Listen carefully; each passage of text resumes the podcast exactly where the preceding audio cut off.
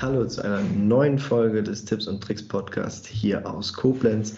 Heute habe ich die liebe Christina Christiansen zu Gast und liebe Christina, hallo.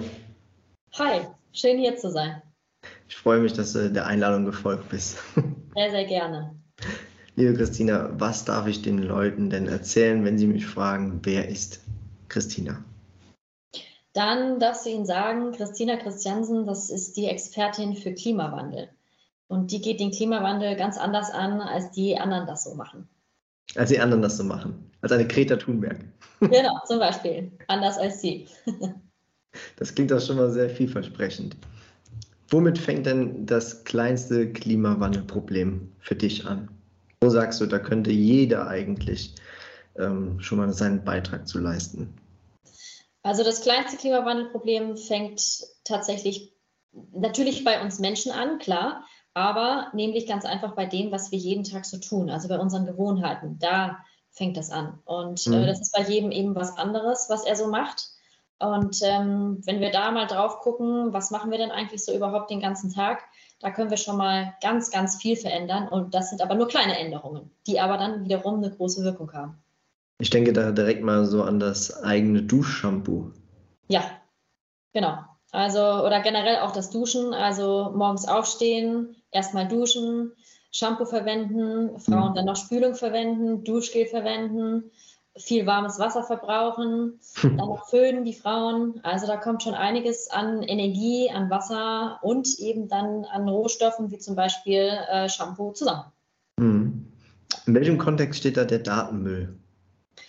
Ja, der Datenmüll, das ist ein Bereich, den die wenigsten betrachten, wenn es um das Thema Klimawandel geht. Wir denken dann meistens an den klassischen Müll, an den Hausmüll, vielleicht noch irgendwie an, an Müll im Sinne von Kleidung also, oder andere Konsumgüter. Aber Datenmüll betrachten wir eigentlich gar nicht, weil Daten, die sind halt nicht sichtbar und das ist das Problem. Aber Datenmüll ist tatsächlich ein sehr großes Problem, weil wir müssen uns vorstellen, jedes Foto, das wir machen, beziehungsweise das wir über das Internet auch geschickt kriegen, WhatsApp oder mhm. in sonstigen diversen Gruppen, das landet auf unserem Handy. Irgendwann wird unser Speicher zu klein, wir mieten eine größere Cloud an. So, das können wir alles nicht sehen. Diese Cloud, die steht aber in einem Server, Server Center. So, und da, wenn man da einmal war, dann versteht man, was Daten sind. Da sind Maschinen, die laufen 24 Stunden, sieben Tage die Woche und die sind heiß, diese Maschinen, weil die eben so viel laufen. Das heißt, nicht nur verbrauchen die unglaublich viel Energie, sie erzeugen sehr viel Wärme und deswegen müssen sie gekühlt werden mit Ventilatoren und äh, Kühlgeräten. Das heißt, jedes Foto, was wir machen, erzeugt CO2, weil es eben in so einem Serverraum steht und dort Strom verbraucht. Und ich meine, wenn wir mal ehrlich sind, wie oft gucken wir uns denn die ganzen Fotos zum Beispiel, die wir auf unserem Handy haben, noch an? Nein, aber statt dass wir da mal aufräumen, mieten wir einfach eine größere Cloud, weil ist ja auch günstig so eine Cloud. Ne? Da kriegst ja, kannst du ja gleich aufstocken irgendwie von, von Gigabyte auf Terabyte und das ist ja nur ein Prozentteil, was das irgendwie mehr kostet. Ja, dann zahlen wir das halt einfach mehr. So kein Problem. Ja, das stimmt. Wie siehst du da die Blockchain-Technologie?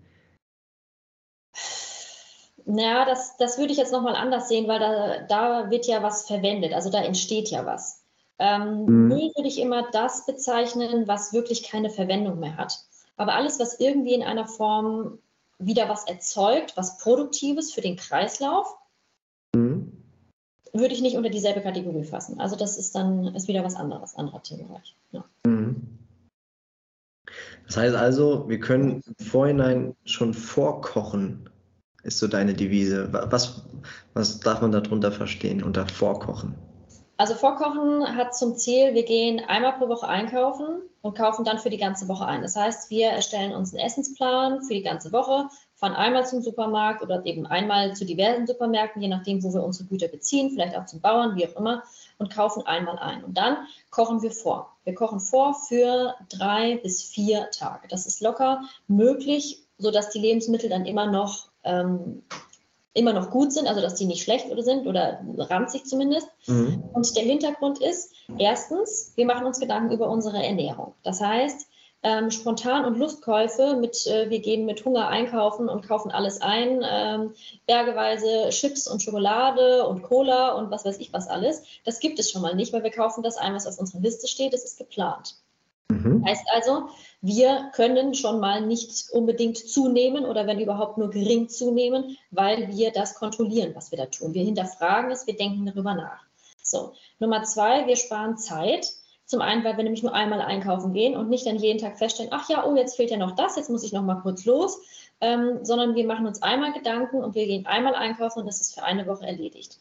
Dann beim Vorkochen ist es so, ob wir jetzt für einen Tag kochen oder ob wir für vier Tage kochen, macht in der Zeit, die wir zum Kochen brauchen, keinen großen Unterschied. Mhm. Aber wenn wir einmal kochen, dann müssen wir, ähm, da muss der Herd anheizen, dass das Essen gekocht wird. Aber ob das jetzt ein kleiner Topf ist oder ein großer Topf, das spielt erstmal keine Rolle. Das ist geringfügig mehr, was dann Energie verbraucht wird. Aber wir haben dann eben für vier Tage ähm, vorgekocht. Mhm. Und ähm, genau, also das heißt, wir, wir nehmen nicht zu, wir sparen äh, unseren Sprit, wir sparen Zeit beim Einkaufen, wir versparen Zeit beim Kochen. Und also in jeglicher Hinsicht hat Vorkochen nur Vorteile. Ich kann mir vorstellen, dass viele Leute denken beim Vorkochen, das, was ich am Montag gekocht habe, das kann doch am Donnerstag, Freitag gar nicht mehr gut sein. Wie kannst du da jemandem die Angst vornehmen oder, oder den unberechtigten Einwand?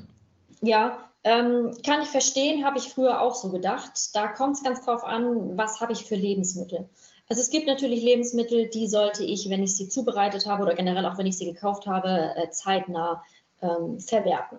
Mhm. Aber in der Regel kann man sagen, eigentlich eigentlich fast alles, was wir kochen, das kommt ja dann in den Kühlschrank. Das ist ja dann äh, in feste Boxen verpackt und es ist ja auch nicht in Plastik verpackt, sondern du hast es dann in Glas. Das heißt, es bildet sich auch keine Feuchtigkeit drin, die den Gärungsprozess äh, oder ja äh, dann antreiben würde.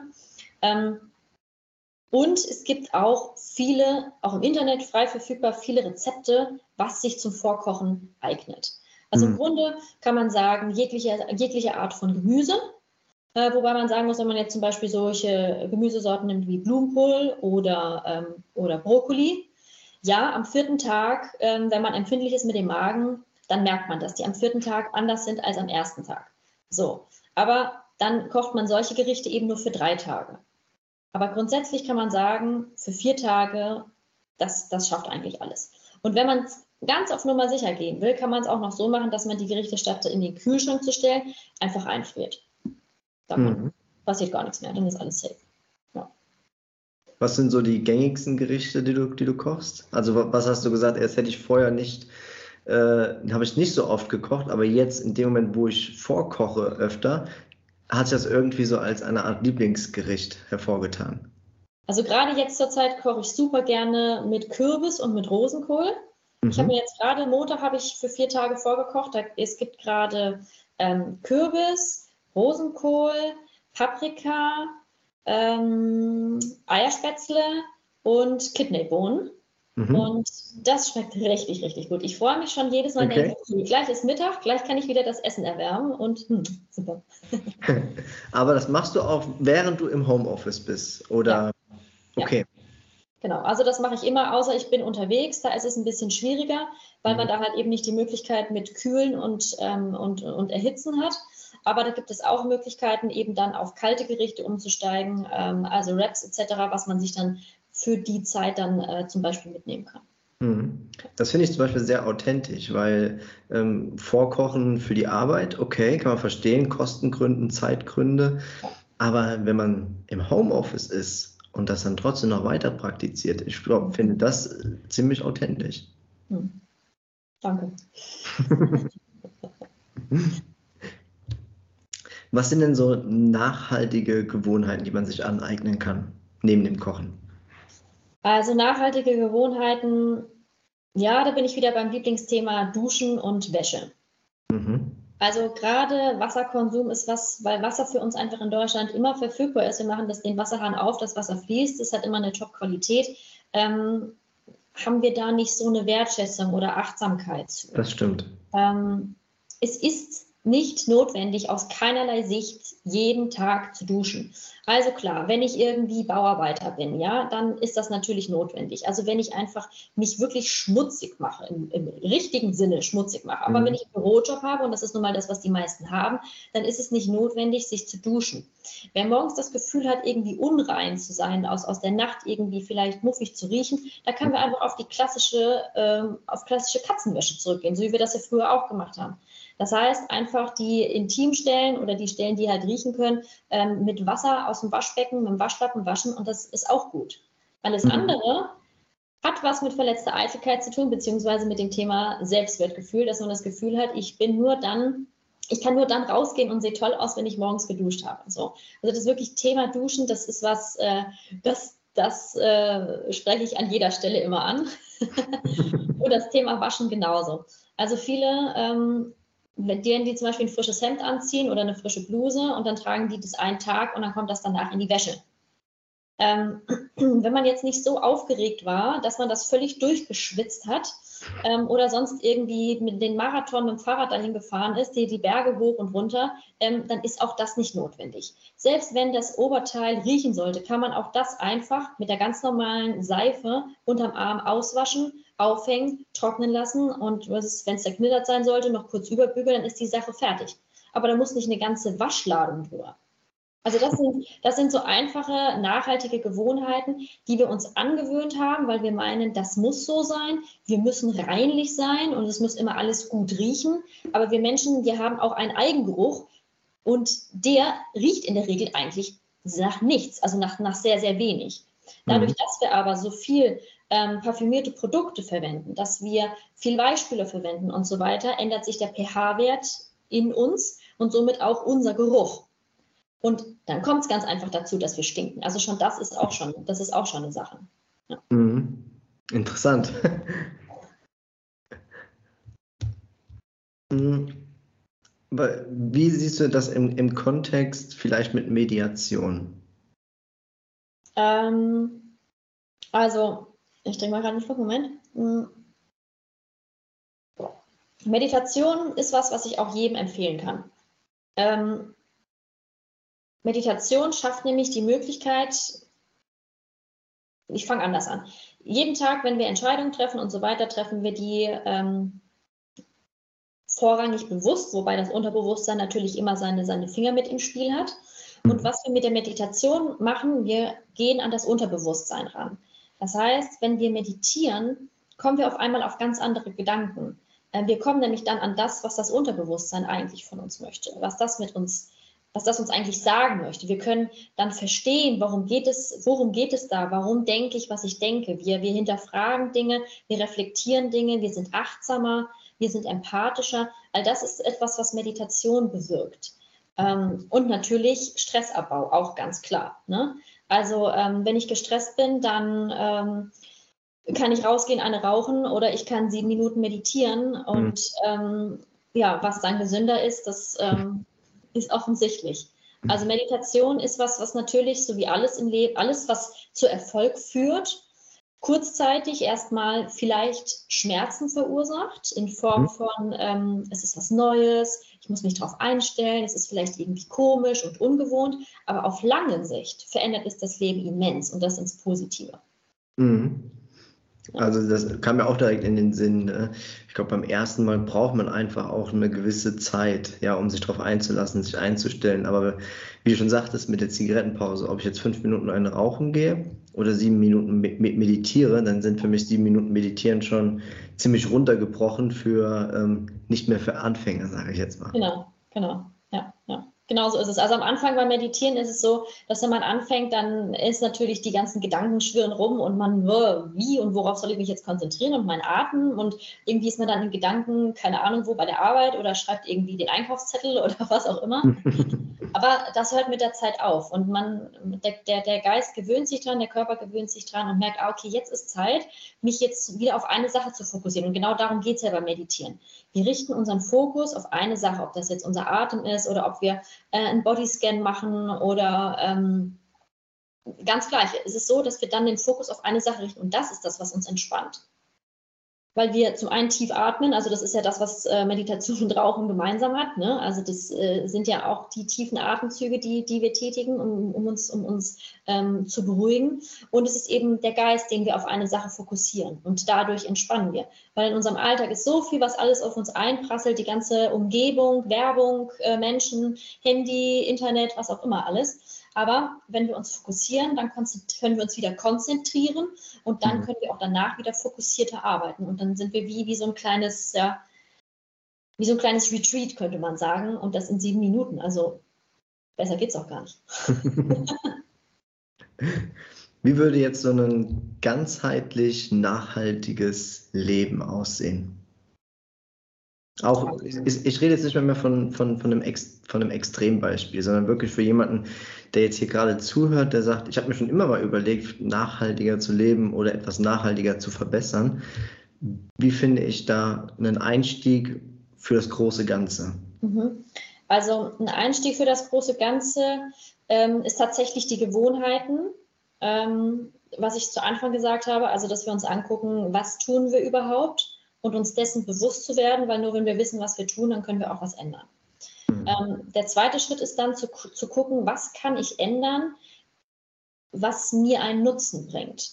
Also es bringt nichts zu sagen, wir fahren jetzt alle mit öffentlichen Verkehrsmitteln, weil das wird gesagt, das müssen wir jetzt so machen. Aber da, wo wir leben, ist es einfach von der Infrastruktur her nicht möglich. Also das bringt nichts, sondern wir müssen gucken, was können wir in unserem Leben tun, was klimafreundlich ist und was uns selbst einen Nutzen bringt. Mhm. So. Und das kann eben sein, das kann sein, dass wir mit öffentlichen Verkehrsmitteln fahren. Das kann aber vielleicht auch sein, dass wir Fahrgemeinschaften bilden ähm, oder dass wir die Strecke, die wir mit dem Auto fahren, eben dann noch für andere Dinge nutzen, die wir sonst, wo wir sonst noch mehrmals gefahren wären. Also zum Beispiel Sport mit Einkaufen verbinden oder so. Also es gibt verschiedene Dinge, die jeder tun kann, aber jeder muss für sich den eigenen Nutzen entdecken. Und das ist das, was ganzheitlich nachhaltig meint. Und was noch dazu kommt, ist, dass wir nicht anfangen dürfen, eines, eine negative Sache durch eine andere negative Sache auszugleichen. Also das heißt zu sagen, ähm, ich esse jetzt kein Fleisch mehr, dafür esse ich jetzt aber Avocado und Sojaprodukte, die in ihrer, ähm, in ihrer äh, Anpflanzung und in allem extrem klimaschädlich sind. Ähm, das ist nicht ganzheitlich nachhaltig sondern es geht wirklich darum zu gucken, das auch zu hinterfragen, was wird mir denn vorgeschlagen von der Werbung, von irgendwelchen Influencern, macht das wirklich Sinn? Okay, ähm, ich darf jetzt kein Fleisch mehr essen, das von irgendwo kommt und die Avocado, wo kommt die her? Wächst die bei mir im Garten? Nee, also die kommt, wächst nicht bei mir im Garten, die kommt wahrscheinlich von weiter her. Und ähm, vielleicht dann auch einfach mal zu googeln, wie ist denn das mit so einer Avocado? Braucht die viel Wasser, wenn die angepflanzt wird? Wo kommt die denn her? Wie lange braucht die, bis die bei uns ist? Und so weiter und so fort. Aber ähm, du ziehst das jetzt nicht so ins Extreme, dass du sagst, äh, wenn meine Tomaten aus den Niederlanden kommen, dann will ich sie auch schon nicht mehr haben. Nein, weil, also ist, ist, wir können momentan, haben wir noch nicht die Infrastruktur bei uns so gelegt, dass wir alles Deutsch, in Deutschland immer haben können, weil wir nicht die Gewächshäuser haben zum Beispiel, die dann die, äh, wie zum Beispiel jetzt die Tomaten eben dann lagern über den Winter, damit wir die auch im Winter im Supermarkt haben. Ähm, aber Niederlande ist eben noch was anderes als jetzt irgendwie Neuseeland oder so. Ja, klar. genau. Ja. Oder Mexiko. Ja, genau, genau, richtig. richtig. Also wir müssen nochmal gerade festhalten, was wir hier heute mitnehmen durften. Und zwar, liebe Christina, hast du gesagt, äh, wir sollen Datenmüll vermeiden, so viel wie möglich, unnötige Bilder etc. Ähm, einfach mal selber hinterfragen, brauche ich dafür wirklich eine Cloud? Oder eine nächsthöhere Cloud wirklich für alte, uralte Bilder, die ich vielleicht auch gar nicht mehr angucken möchte. Einfach mal selber vielleicht ein bisschen bei sich selber aufzuräumen und zu selektieren. Dann haben wir gesagt, äh, vorkochen. Ja, auch im Homeoffice. Auch im Homeoffice. auch im Homeoffice. Und äh, dabei haben wir auch darüber gesprochen, dass man äh, nicht unbedingt Angst haben muss, dass seine Ware oder das heißt sein äh, Gericht, das man am Montag gekocht hat, unbedingt am Donnerstag, Freitag schon verderblich sein muss. Genau. Und wir können vielleicht sogar noch ein Lieblingsgericht, äh, und, und, was wir vorher vielleicht nicht so auf dem Schirm hatten, äh, neu dazugewinnen. Genau, so ist es. Wir haben alle nachhaltige oder sollten mehr nachhaltige Gewohnheiten etablieren. Und wir sollten vielleicht mal auf unser Unterbewusstsein hören und anfangen, mal ein wenig zu meditieren. Auf die innere, auf die innere Stimme hören. Richtig. Das innere Kind. und im besten Fall können wir vielleicht sogar nachhaltig, ganzheitlich äh, dazu beitragen, dass es generell alles besser wird. Sei es beim, äh, mit einfachen Dingen wie morgens äh, beim Wasserverbrauch, was für ein äh, Duschmittel benutze ich überhaupt und was für pH-Werte äh, mute ich vielleicht auch sogar meinem Körper auch schon zu. Ja. Genau. Bringt es das auf den Punkt? Ja, das bringt es auf den Punkt. Das hast du sehr schön zusammengefasst. Christina, ich danke dir vielmals für dieses tolle Gespräch, für diese tollen Impulse. Sehr gerne. Und ja, bedanke mich und hoffe, dass wir noch mehr von dir hören demnächst. Dankeschön. Dankeschön, dass ich bei dir sein durfte. Vielen Dank. Ciao. Tschüss.